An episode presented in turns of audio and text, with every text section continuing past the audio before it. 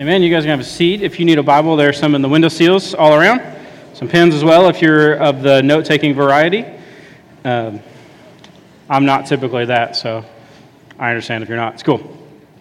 So there are these. Uh, hey, Patrick, you're awesome, man. I love you. Anyway, uh, there are these words and phrases that those of us uh, who follow Jesus, we say that some of you in the room who don't follow Jesus or you're like new around here, uh, you hear us say that and you have no clue what we're talking about. Sometimes I feel like we, as those of us who've been Christians for a little while, we say things that we don't even know what we're talking about. I call, I, I along with everyone else, this isn't like original with me or anything because I have no original thought. If you know me at all, you know that. Most of everything I say is a quote from a TV show or something. Uh, Emily Woods knows because most of our conversations are like office quotes. Anyway, there are these words and phrases that I call Christianese, right? Have you ever heard this word before, Christianese? And so there are these uh, things that we say that if you're not a Christian, you have no clue what we're talking about. Example, tithe. When in your normal daily life have you ever used the word tithe? And you don't have to raise your hand. How many of you actually know what that is, right? I mean, like tithe. Money? What was it? Has to do with money, right? Washed by the blood. If you're not a Christian, that sounds uh, real weird. Wait, what? I have to take a blood bath? That's weird. No thanks. I don't need to be a part of a cult, right? Um, tried that once, didn't work out well. it was crazy, right? No, I mean, like, as, as Christians, we know what that means. It's not a literal bloodbath or anything crazy. Like, we know what that means, but um, if you've been hanging out here for uh, just a short while and you've heard that, you've probably been like, I don't, that sounds weird, right? This is Christianese, right? Small group. Well, small group of what? Small, why, what is, what is small? What do you mean by this? I don't understand, right? It's, to us, if you've been around for a while, we say small group like all the time. And so it just makes sense to you. But if you're not in like the Christian like circles, like, I don't, what does it have to do with anything? Or quiet time. At my house, quiet time just means nap time, right? Uh, so we, we say these like phrases and words uh, that some, those of you who are Christians, I challenge you to be careful uh, how often you use that kind of stuff around people who don't understand. You don't want to be confused. One of those uh, phrases is uh, Great Commission. Right? If you've been around here for a little while, you've probably heard the phrase Great Commission. Some of you might even be able to like reference a little bit of it, but a recent study showed that most of you, uh, uh, most of you don't even have a clue what that is, and some of that's probably, you know, pastor's fault for not teaching it as well as they probably should. But the Great Commission, um, if you've been doing our summer reading and uh, scripture memory, you memorized it last week, I think. Matthew 28. Let's turn there. Matthew 28. Let's turn there. Gospel of Matthew, chapter 28, starting in verse 18. The Great Commission.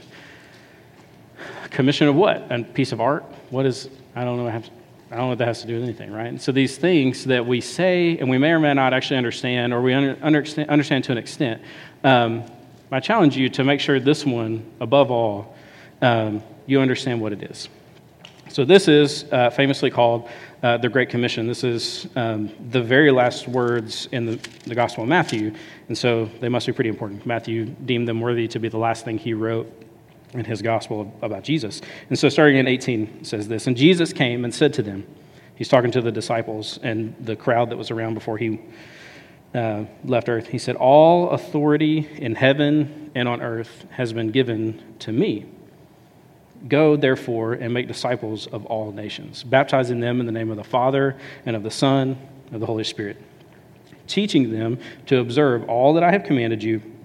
And behold, I am with you always to the end of the age. And so this is this is the Great Commission. This is Jesus telling the disciples, and then through Scripture, us, those of us who follow him now, and those of you who hopefully will choose to follow him soon, calls all who believe him, believe in him, and follow him to go and tell others about him, to go share the gospel, and he says, to all nations. To as many people as you possibly can, tell them of the love that God has for them and has paid the penalty that they no longer have to pay if they give their lives to Jesus. So, this Great Commission, that's what this is. If you, if you didn't memorize it a couple weeks ago with our reading, I, I challenge you to write it down and memorize this passage. You need to memorize a lot more than this, but start here. This is of utmost importance um, for Christians. the word, uh, one of the things I want us to key in here before we jump to the actual passage I'm going to be teaching tonight uh, is the very first word of verse 19. In my translation, and yours probably as well, it says, go.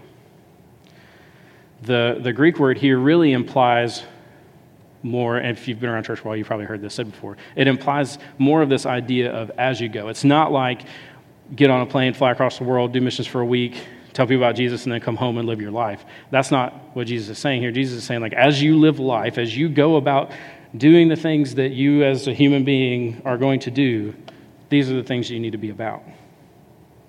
Telling people, sharing the gospel, baptizing them, and discipling them into following Jesus deeper. So as we go, ah, somebody's messaging me. I gotta. I usually put this on Do Not Disturb before I get up here. I forgot this time, and it was distracting me. You ever been walking around like talking to somebody? If you have an Apple Watch and it like just vibrates and you're like trying not to like look at it, but your hand just like does this number constantly. That's what that's what it would do for me. I would just be talking and go. Um, anyway, random thoughts with JJ. Um, so as as we go, we're called to do these things, not just uh, every once in a while, not just when we do a serve day, not just whenever we go uh, to student life camp or any of that kind of stuff, but as we live our normal lives, we are called to do these things. What does that, what does that look like? What does that look like? If you've been doing the summer reading, this week you were introduced, uh, or you started reading the book of Acts, and there's some crazy stuff in Acts. If you've not been doing summer readings, um, you should you should start this week. I mean, all of the Bible is awesome, but Acts, there's some crazy stuff that happens in there. There's like tongues of fire and like some cool stuff. Like the Holy Spirit shows up on the scene for the for the first time in the way that we know Him now uh, at the beginning of the book of Acts, and starts to do some incredible. Like crazy stuff. Like Peter starts speaking. Peter, not, I mean, he's just like normal, like regular, like podunk fisher dude. He like speaks, and like 3,000 people become Christians that's crazy, right? So the Holy Spirit starts doing these incredible things. So you should, you should jump in and read. But we're you're introduced to this guy named Philip. Now, Philip first comes on the scene whenever uh, there's so many Christians in, the, in this area, in, um, I think they're still in the Jerusalem area at the time. So they're in, they're in Jerusalem, and there's so many people who become Christians that the disciples, the 12 guys who originally hung out with Jesus, they couldn't keep up with taking care of everyone. They could, especially the widows and the orphans, right? They couldn't, they couldn't keep up with doing all that because there were just hundreds and thousands of people who now who believe in Jesus, and there's just 12 of them. They're going to do so much stuff. Uh, and so there were some cl- complaints about people being neglected, and so they. Um, pick seven guys to take on some of the work, and this is what we see as the first deacons, servants, as, um, as what that word talks about, what it means is to be a servant. Um, and so Philip is one of the first ever deacons. But it doesn't say like Philip had magical powers and, the, and all these kinds of crazy things. Like he was just still like regular, normal dude named Philip, right? Anybody know a person named Philip? Right? They're pretty regular people just like you and me. Um, so, uh, regular guy, first deacon, and then you see uh, a couple chapters later, he's sharing the gospel to Samaritans. If you know anything about um, history at this time, uh, in Judaism, Samaritans were outcasts. They, they didn't worship the right way, they didn't do the right stuff, and so they were literally looked down upon by mainstream Judaism. But Philip was out ministering to these people, these social outcasts, religious outcasts. He was out sharing the gospel with them because Philip, regular guy, loved Jesus, was compelled by the Great Commission, knew that everyone, regardless of their station in life, rich, poor, outcast, in the, in the in crowd, everyone needed to hear about Jesus.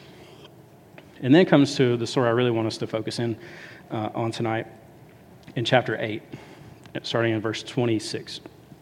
You can turn there if you'd like. I'm not going to read it because there's a lot of verses here. I'm just going to tell you the story. But if you want to mark it and read it for later, uh, or if you're doing our reading, you'll get to it. I think Friday is whenever you'll actually read this passage. But in, in um, chapter 8, we come across uh, Philip uh, has this dream. An angel shows up and tells him to go south. Doesn't really give him any more di- uh, direction than that. Just an angel appears in his dream and says, Philip, go south.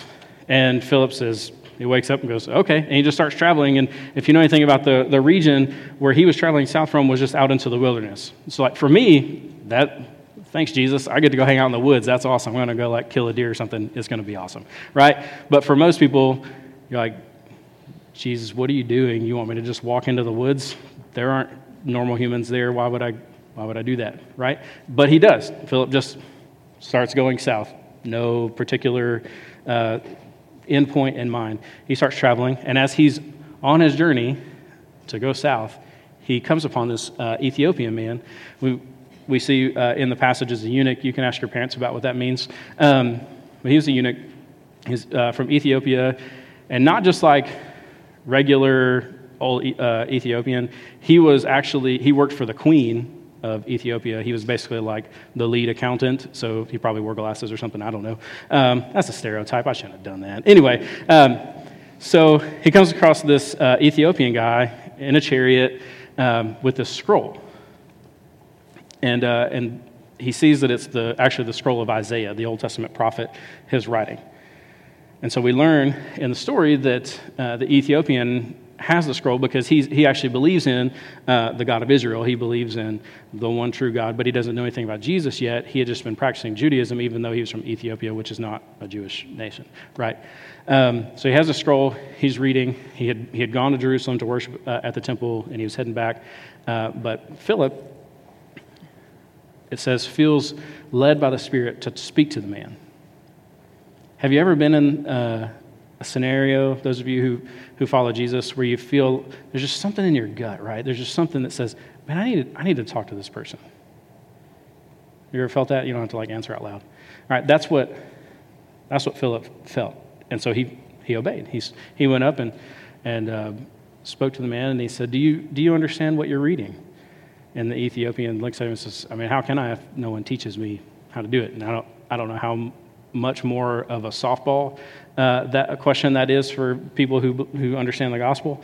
Um, but it doesn't, it doesn't really get much easier than that. Like, I'm terrible at softball, and I could still crush that one out of the park, right? I played softball in high school, uh, church softball. It was crazy. Don't ever play church league softball. Don't do it. Not all of those people are Christians. I'm just saying. Um, or if they are, they're not good ones. I think I heard more swearing at church league softball than I have anywhere in my life. It was nuts, right? Anyway, again, random thought with JJ. Uh, so he says, How can I if no one teaches me? And so uh, Philip then begins to, to share in a specific uh, passage that uh, the Ethiopian was reading at the time. Uh, I will read this. If you're, if you're turning there, fine. If not, I'll, I'll just read it out loud. Uh, you'll find it in stage 32. And so this is a passage from Isaiah that's uh, in Isaiah, is chapter 53, verses 7 and 8. But this is the section that he reads aloud. And he says, Like a sheep, he, has, uh, he was led to the slaughter, and like a lamb before uh, its shearer is silent. So he opens not his mouth. In his humi- uh, humiliation, justice was denied him. Who can describe his generation? For his life is taken away from the earth out of context, it might sound, uh, seem a little weird. This is a prophecy from Isaiah about the Messiah, about the Messiah suffering and giving his life up for the rescue of mankind. But um, the Ethiopian asks, after they read that, the Ethiopian asks Philip, he says, he says, Is that about the writer or is, or is who's that about? So, again, another softball uh, question. Uh, and Philip says, Well, let me tell you who that's about. it's this guy named Jesus, right? And we don't have all the words here, but it says that he began to share the good news of Jesus, the gospel, with this Ethiopian. And they're just, they're riding along in a chariot. So, um, I guess Philip like hopped on and just started riding with the guy in this chariot, and they're talking about uh, scripture. Um, and it says that the Ethiopian eventually believed in Jesus and gave his life to Jesus and was rescued from his sin uh, and darkness. Um, and there, it, it's this is where the story gets like where you see the Holy Spirit doing like crazy stuff. Okay, the ending of the story you won't see coming. Okay, so they're riding along, and the Ethiopian says, "Oh, well, there's some water here. Let's just go ahead and baptize me now." That's, I mean, that's fine.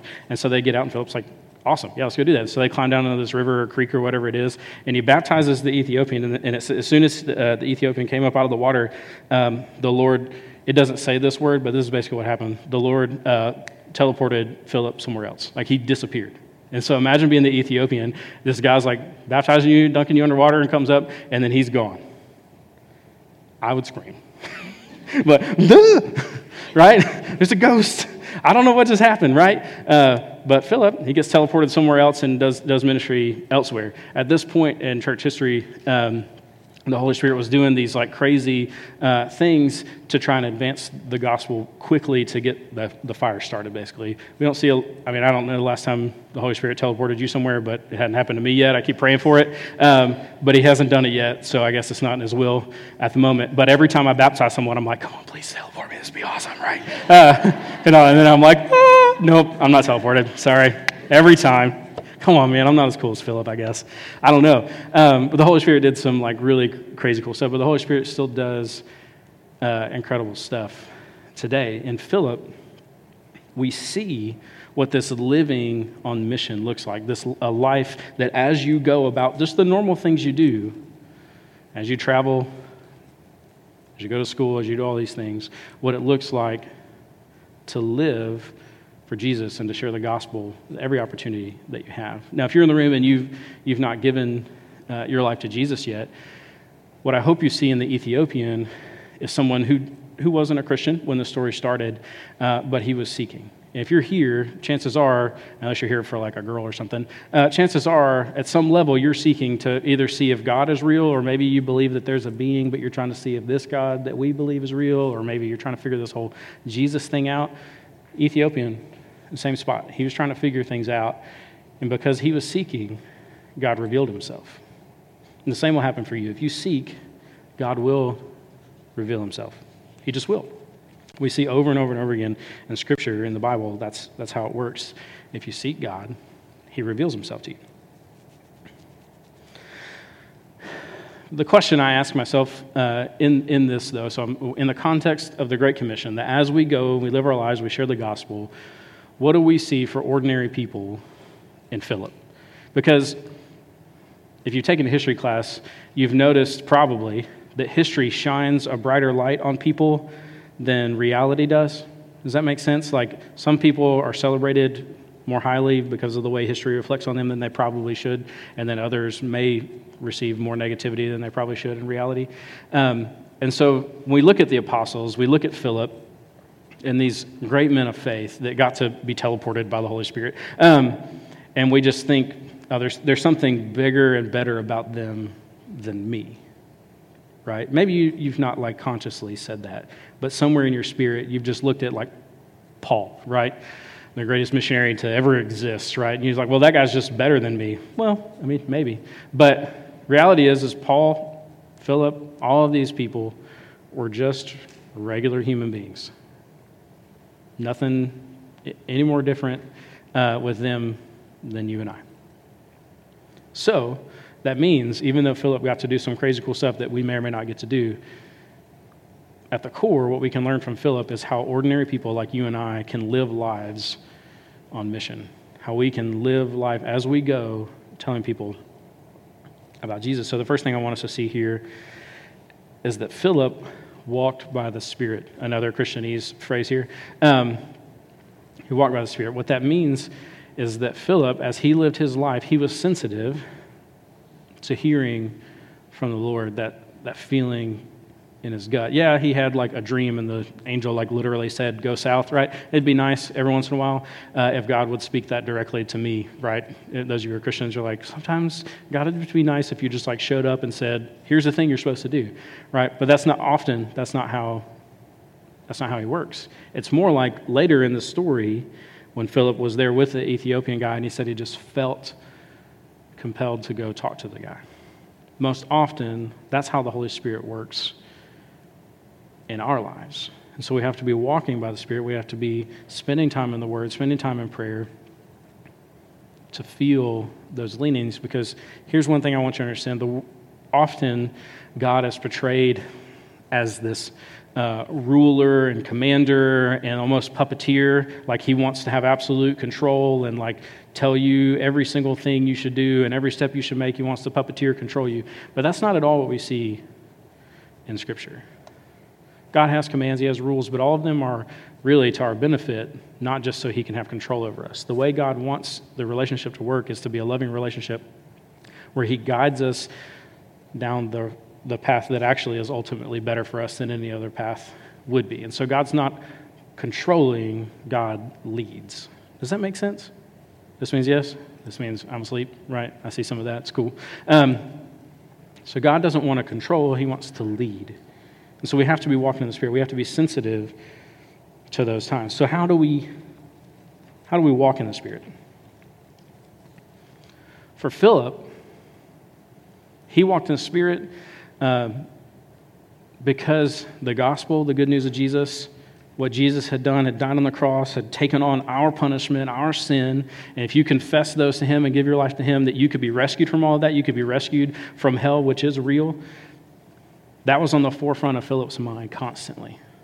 You could see in all of the th- all of the stories we hear, I mean, we read about Philip He's sharing the gospel. He's serving people. He's living for Jesus because the gospel was something he thought about consistently. It was constantly at the forefront of his mind. I know I'm guilty, having been a Christian for a long time because I'm old. Um, there are times that I go throughout my day and I don't once think about the sacrifice that Jesus paid for me.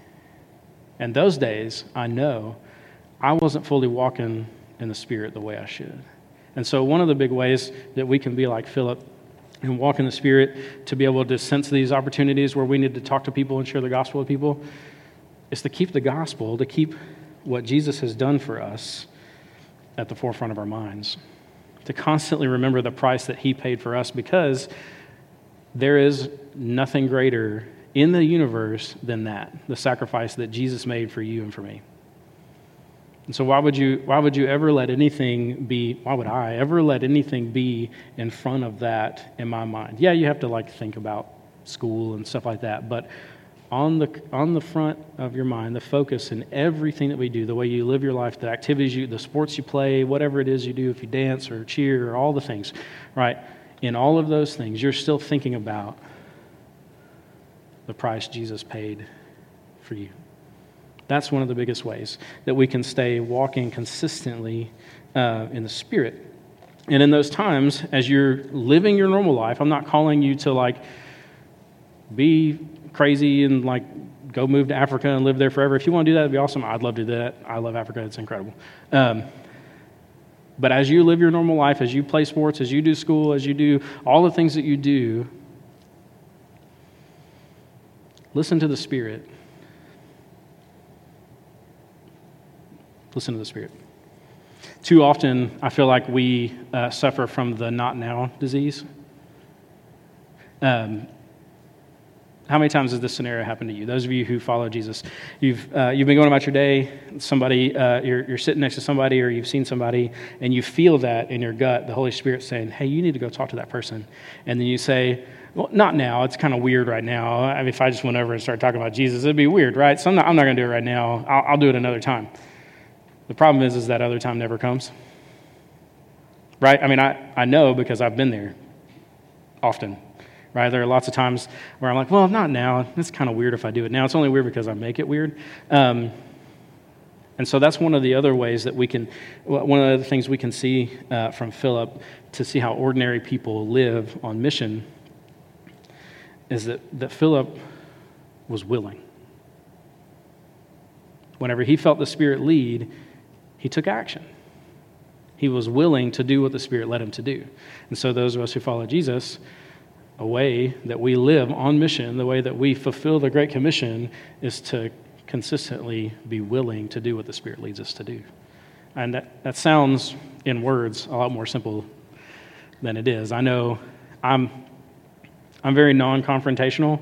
Um, here's a fun story. So, um, I, we just got a pool at my house. You can come swim if you want. It's not very big, but you can come swim in it. Um, but we got this pool, and so I had to like level out this area. It was a lot of work. It was real dumb. Um, but I was doing this work. Well, I was about to go do this work, and my neighbor had just gotten a pool too, and um, he his pool is way nicer. You can go swim in his if you want. I guess I don't know. We're not we're not super close, but uh, it's, it's, an in-ground pool, and he got put some sod around it, and so he's like watering it, right? You know the little sprinklers that like do this number, right? Not like the kind, but like the kind, right? Makes sense. Yeah, right? Good. Uh, the people who listen to this podcast are to be like, what is he talking about? Anyway, so he's doing that, but like lots of it is pouring into my yard, which on a normal day, I don't care, except it's pouring in the one spot of my yard that I needed to go work in to go do my pool things. And so I'm messaging my wife, Jessie, and I'm like, hey, the neighbor's sprinkler is like going in our yard right where I need to go uh, work on the pool. Um, and she knows me. And she's like, oh, sorry, because uh, she knows I'm, I'm like non confrontational. Um, and so I decided, well, I guess I'm not going to work on it today. And so then I just went in my house and turned on the TV and started, um, started watching TV. And then I just like started mustering the courage. I was like, no, this is my yard, dang it. I'm going to go do this. I'm going to go talk to this guy about moving his sprinkler so that I can work in my own yard. This is America. This is my yard. Let's go do this, right? And so I like, I walk out my fence and I'm like walking over to the neighbor's house and I go up to the door and I'm like, tap, tap, tap. Tap, tap, tap. Because every fiber of my being does not want to have this conversation with this guy. Um, the Lord helped me because it actually wasn't the guy, it was like his daughter. Um, I was like, hey, uh, the sprinkler's in my yard, I need to work in it. She's like, oh, we'll move it, okay. I was like, okay. And I'm like, I'm sweating buckets, right? I'm like, my heart's like all the way up here. And all I was doing was asking the guy to move a sprinkler. Like, who cares about sprinklers, right? Uh, but I was nervous as all get out. Imagine me trying to walk up to somebody's door and have like a real conversation about something that means something Jesus, right? So I get it. I get those moments where you just don't want to talk to somebody because you, you're nervous about not saying the right things or not knowing enough if they ask a question and stump you and you look dumb, or maybe they just say no and you're afraid of the rejection and all that kind of stuff. In all of Scripture, though, there's no excuses. The call is just simply to share the gospel, to be willing when the Spirit leads to share the gospel. And so I, on a regular basis,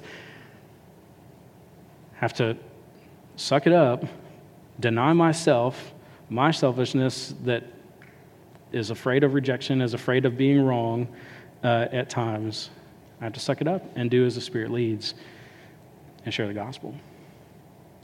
And so that's, that's one of the things we can learn uh, from Philip here is when the Spirit leads, to be willing. The, there's one other thing I want us to, to learn from Philip here. The band can start making their way up because this is real quick. Uh, we're going to sing a couple more songs in just a second. The last thing I want us uh, to see about Philip was that he expected God to work. And all of the things that Philip did when he was sharing the gospel, he knew that God wants to change lives. He knew that God sent Jesus to die on the cross for a reason, which meant that he expected God to work. So, for us, as we live our lives and we try to be normal in our lives, just live normal lives, play sports, play, do whatever it is, and try to, try, try to live for Jesus, we have to expect God to move because we have to remember that Jesus didn't die meaningless, right? He died for a reason because he wants to change people's lives. And so we expect God to move. And that's what really ultimately gives us the boldness to step out and do these things. A guy like me who's afraid of confrontation, I know that God wants to change lives, and I know that it's significant enough for me to get out of my comfort zone and go do that. And so this is what emboldens me is knowing and expecting God to move. So Christians, as you go, as you live on mission, be sensitive to the Spirit's leading, be willing to speak when led to speak, and expect God to work. Some of you in the room aren't Christians, and that's okay. Ethiopian wasn't, all of us weren't at some point, but keep seeking. God will reveal himself to you. He will. We see that time and time and time again. Let me pray, and then we're going to stand and sing a couple more songs. Father, I, I thank you that you call us and use us to change lives, that you give us the courage and boldness to share the good news. Help us all to live lives on mission, not just to get on a plane and fly across the world to do missions, but as we encounter our classmates, our teammates, our teachers, our family, anyone and everyone that you lead us to talk to, that we would speak about you in your great name. In Christ's name we pray. Amen.